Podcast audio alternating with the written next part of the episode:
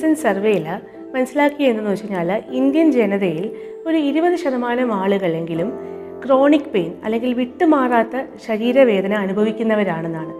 ഈ ഇരുപത് ശതമാനം എന്ന് പറയുന്നത് ഈ പെയിനിന് വേണ്ടി ഹോസ്പിറ്റലിൽ ചികിത്സ തേടിയ ആൾക്കാരുടെ അനുസരിച്ചുള്ള കണക്കാണ്. ഇനി സ്വയം ചികിത്സ ചെയ്ത് വീട്ടിലിരിക്കുന്ന പേഷ്യൻസിനെ കൂടെ നമ്മൾ കണക്കിലെടുക്കുകയാണെങ്കിൽ തീർച്ചയായിട്ടും ഇതിനേക്കാളും ഒരുപാട് മടങ്ങ് അധികമായിരിക്കും ആ കണക്ക്. ഇത്രയേറെ സാധാരണമായ ഒരു പ്രശ്നമാണ് ഈ ക്രോണിക് പെയിൻ അല്ലെങ്കിൽ വിട്ടുമാറാത്ത വേദന എന്ന് പറയുന്നത്.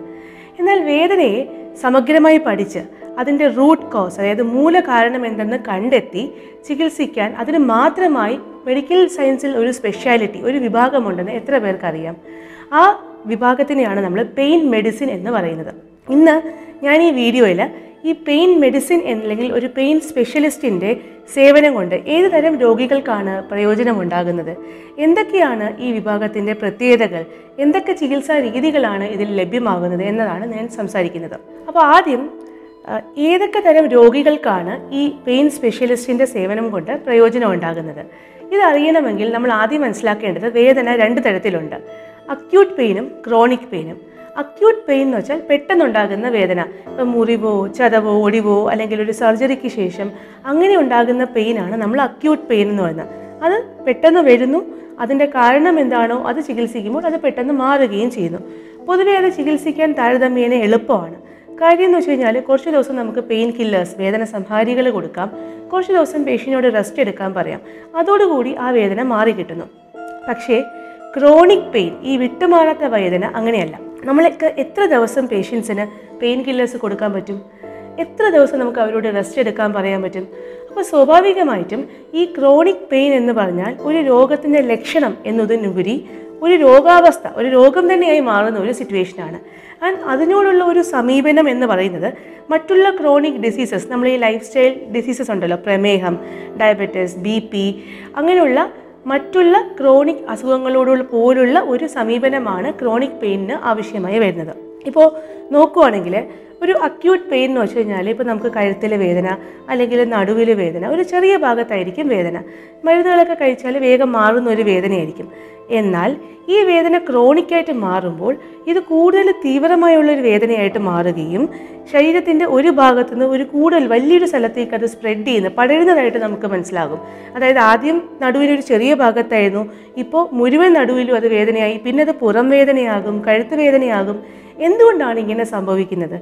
നമ്മുടെ ശരീരത്തിലെ നെർവ്സ് അതായത് നാഡീഞരമ്പുകൾ ഇവയ്ക്കുണ്ടാകുന്ന മാറ്റം കൊണ്ടാണ് ഈ അക്യൂട്ട് പെയിനിൽ നിന്നും ക്രോണിക് പെയിനിലോട്ട് പോകുമ്പോൾ ഇങ്ങനെയുള്ള വ്യത്യാസങ്ങൾ നമ്മൾ നമ്മളതിനെ സെൻസിറ്റൈസേഷൻ എന്ന് വിളിക്കുന്നു. അപ്പോൾ ഈ സെൻസിറ്റൈസേഷൻ സംഭവിച്ചു കഴിഞ്ഞാൽ ഈ അക്യൂട്ട് പെയിൻ ക്രോണിക് പെയിനായിട്ട് മാറിക്കഴിഞ്ഞാൽ കാലം അങ്ങനെ കടന്നു പോകും തോറും ഈ വേദന ചികിത്സിച്ച് മാറ്റാൻ വളരെ ബുദ്ധിമുട്ടുള്ള ഒരു കാര്യമായിട്ട് മാറുന്നു. അതുകൊണ്ടാണ് ഈ ക്രോണിക് പെയിൻ അല്ലെങ്കിൽ വിട്ടുമാറാത്ത വേദന അത് ചികിത്സിക്കാൻ മാത്രമായിട്ട് ഒരു മെഡിക്കൽ ഫീൽഡിൽ ഒരു പുതിയൊരു സ്പെഷ്യാലിറ്റി പെയിൻ മെഡിസിൻ ഒരു സ്പെഷ്യാലിറ്റി വരുന്നത്. അപ്പോൾ എം ബി ബി എസ് പഠനം പൂർത്തിയാക്കിയതിന് ശേഷം എം ഡി അഥവാ പോസ്റ്റ് ഗ്രാജുവേഷൻ അതും കഴിഞ്ഞതിന് ശേഷം സൂപ്പർ സ്പെഷ്യലൈസേഷനായിട്ട് ഡി എംഒ അല്ലെങ്കിൽ ഫെലോഷിപ്സോ ചെയ്തിട്ടാണ് ഈ പെയിൻ മെഡിസിൻ എന്ന് പറയുന്ന ഒരു സ്പെഷ്യാലിറ്റിയിൽ ഡോക്ടേഴ്സ് ട്രെയിൻഡ് ആകുന്നത്. അപ്പോൾ നിങ്ങൾ ഓൾറെഡി തന്നെ ഒരുപാട് ഡോക്ടേഴ്സിനെയും ചിലപ്പോൾ ഒരുപാട് ഹോസ്പിറ്റൽസും ചിലപ്പോൾ ഈ വേദനയ്ക്ക് വേണ്ടി കാണിച്ചിട്ടുണ്ടാകാം. അല്ലെങ്കിൽ പല രീതിയിൽ പല സിസ്റ്റംസ് ഓഫ് മെഡിസിൻ അലോപ്പതി മാത്രമല്ല ആയുർവേദം ഹോമിയോ അങ്ങനെ പല രീതിയിലുള്ള ചികിത്സാ രീതികൾ പരീക്ഷിച്ചിട്ടുണ്ടാകും എന്നിട്ടും ഒന്നും മാറാത്ത വേദനയാണ് നിങ്ങളുടേതെങ്കിൽ. അല്ലെങ്കിൽ ഒരുപാട് ടെസ്റ്റുകൾ ചെയ്തു. വേദനയുടെ കാരണം എന്താണെന്ന് പോലും മനസ്സിലാകുന്നില്ല. അല്ലെങ്കിൽ ആദ്യമൊക്കെ മരുന്ന് കഴിച്ചാലോ അല്ലെങ്കിൽ എക്സസൈസ് ചെയ്താൽ കുറയുന്ന വേദനയായിരുന്നു. പക്ഷേ ഇപ്പോൾ ഒന്നിനോടും റെസ്പോണ്ട് ചെയ്യുന്നില്ല ബോഡി പ്രതികരിക്കുന്നില്ല. അങ്ങനത്തെ എല്ലാം സിറ്റുവേഷൻസിൽ നമുക്കൊരു പെയിൻ സ്പെഷ്യലിസ്റ്റിന്റെ സേവനം പ്രയോജനപ്പെടുത്താവുന്നതാണ്. ഒരു ക്രോണിക് പെയിൻ ഉള്ള ഒരു രോഗി ഒരു പെയിൻ സ്പെഷ്യലിസ്റ്റിന്റെ അടുത്ത് എത്തുകയാണെങ്കിൽ എന്തൊക്കെയാണ് നമ്മൾ ചെയ്യുന്നത്? ആദ്യം നമ്മൾ ചെയ്യുന്നത് ഈ വേദനയുടെ കാരണം കണ്ടുപിടിക്കുക എന്നുള്ള. ബിക്കോസ് കാരണം കണ്ടുപിടിച്ചില്ല എന്നുണ്ടെങ്കിൽ നമ്മൾ വേറെ എന്ത് ചെയ്തിട്ടും ഒരു പ്രയോജനവും അപ്പോൾ ആദ്യം നമ്മൾ പേഷ്യന്റെ സിംറ്റംസ് ഒക്കെ ലക്ഷണങ്ങൾ എന്താണെന്ന് കേൾക്കുന്നു. പിന്നെ അവരെ എക്സാമിൻ ചെയ്യുന്നു പരിശോധിക്കുകയാണ്. അപ്പോൾ ഈ ഒരു എഴുപത് ശതമാനം കേസസിൽ ഇത്രയും ചെയ്യുമ്പോൾ നമുക്ക് മനസ്സിലാകും ഈ വേദന എവിടെ നിന്നാണ് ഉണ്ടാകുന്നത് എന്നുള്ളത്. പിന്നെ അത് കൺഫേം ചെയ്യാനായിട്ട് ആവശ്യമെങ്കിൽ നമുക്ക് blood test X-ray M R I എന്നിവ ഉപയോഗിക്കാവുന്നതാണ്. പക്ഷേ ചുരുക്കം ചില രോഗികളുണ്ട്. ഈ ടെസ്റ്റുകളെല്ലാം നോർമൽ ആയിരിക്കും. അവരോട് ഈ ഉറ്റ സുഹൃത്തുക്കളും ബന്ധുക്കളും പോലും പറയും നോക്കൂ നിനക്ക് വേദനയുണ്ട് പക്ഷെ നിന്റെ എല്ലാ ടെസ്റ്റുകളും നോർമലാണ് മിക്കവാറും ഇത് മാനസികമാവാനാണ് സാധ്യത പക്ഷെ അങ്ങനെയല്ല. പലപ്പോഴും ക്രോണിക് പെയിനിൽ അങ്ങനെയാണ്. എല്ലാ ടെസ്റ്റുകളും നോർമൽ ആയിരിക്കും. പക്ഷേ രോഗി അനുഭവിക്കുന്ന ഒരു വേദന രോഗിക്ക് മാത്രമേ മനസ്സിലാവുകയുള്ളൂ എന്നുള്ളതാണ്. അങ്ങനെ വരുമ്പോൾ ഒരു പെയിൻ സ്പെഷ്യലിസ്റ്റ് എന്താണ് ചെയ്യുന്നതെന്ന് വെച്ച് കഴിഞ്ഞാൽ എവിടെ നിന്നാണ് ഈ വേദന ഉണ്ടാകുന്നത്? ആ സ്ട്രക്ചറിനെ ബോഡിയിലെ ആ സ്ട്രക്ചറിനെയാണ് നമ്മൾ പെയിൻ ജനറേറ്റർ എന്ന് പറയുന്നത്. അപ്പോൾ ഏത് സ്ട്രക്ചറിൽ നിന്നാണ് ഈ വേദന ഉണ്ടാകുന്നത്?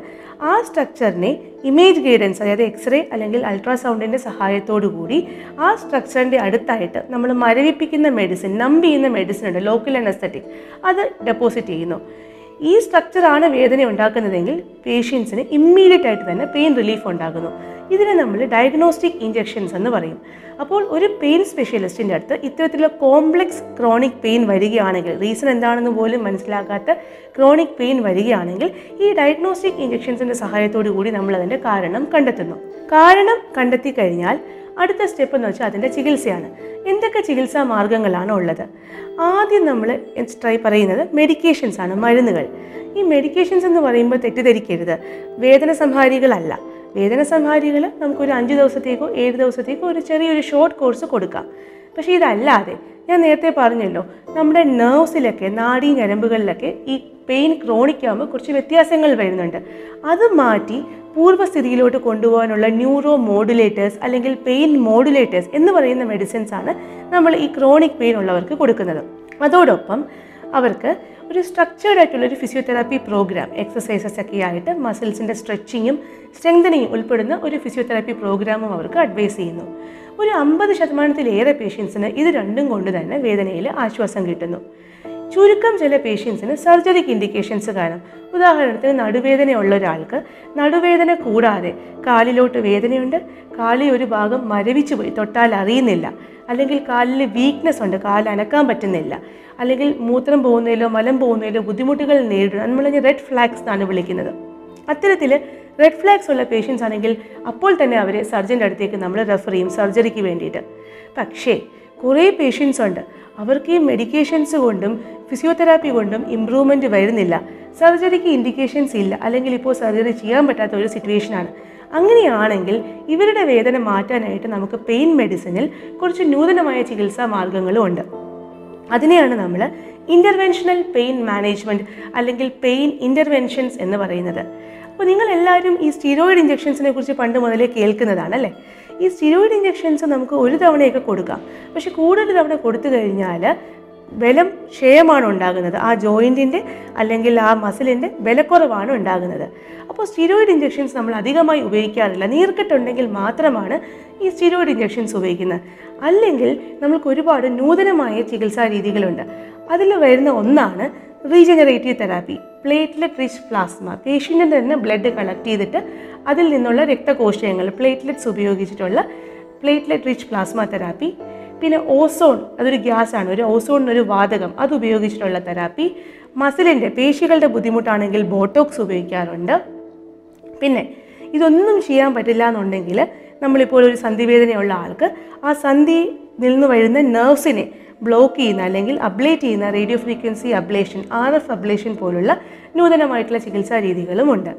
അപ്പോൾ ഇതിന്റെ എല്ലാം ഒരു രത്ന ചുരുക്കം എന്ന് പറയുന്നത് ഈ വേദന ഒരു അക്യൂട്ട് ഫേസിൽ നിന്ന് ക്രോണിക് ആകുമ്പോൾ മാസങ്ങളും വർഷങ്ങളും കഴിയുമ്പോൾ ഇത് കൂടുതൽ കൂടുതൽ ബുദ്ധിമുട്ടാകും ചികിത്സിക്കാനായിട്ട്. ഞാൻ നേരത്തെ പറഞ്ഞ പോലെ സെൻസിറ്റൈസേഷനൊക്കെ വന്നു കഴിഞ്ഞാൽ ഇത് ചികിത്സിക്കാൻ ഏറെ ബുദ്ധിമുട്ടാകും അപ്പോൾ അതുകൊണ്ട് തന്നെ നമുക്ക് വേദന സംഹാരികൾ ഒരുപാട് നാൾ കഴിക്കാനും പറ്റില്ല. അതുകൊണ്ട് ഈ വിട്ടുമാറാത്ത വേദനയുള്ളവർ ഈ സ്വയം ചികിത്സ അല്ലെങ്കിൽ വേദന ഞാൻ സഹിച്ചോളാം എന്നുള്ള ആ രീതിയിൽ വീട്ടിൽ തന്നെ ഇരിക്കാതെ എത്രയും പെട്ടെന്ന് ഒരു സ്പെഷ്യലിസ്റ്റിന്റെ സേവനം പ്രയോജനപ്പെടുത്തണം എന്നുള്ളതാണ് എനിക്ക് പറയാനുള്ളത്.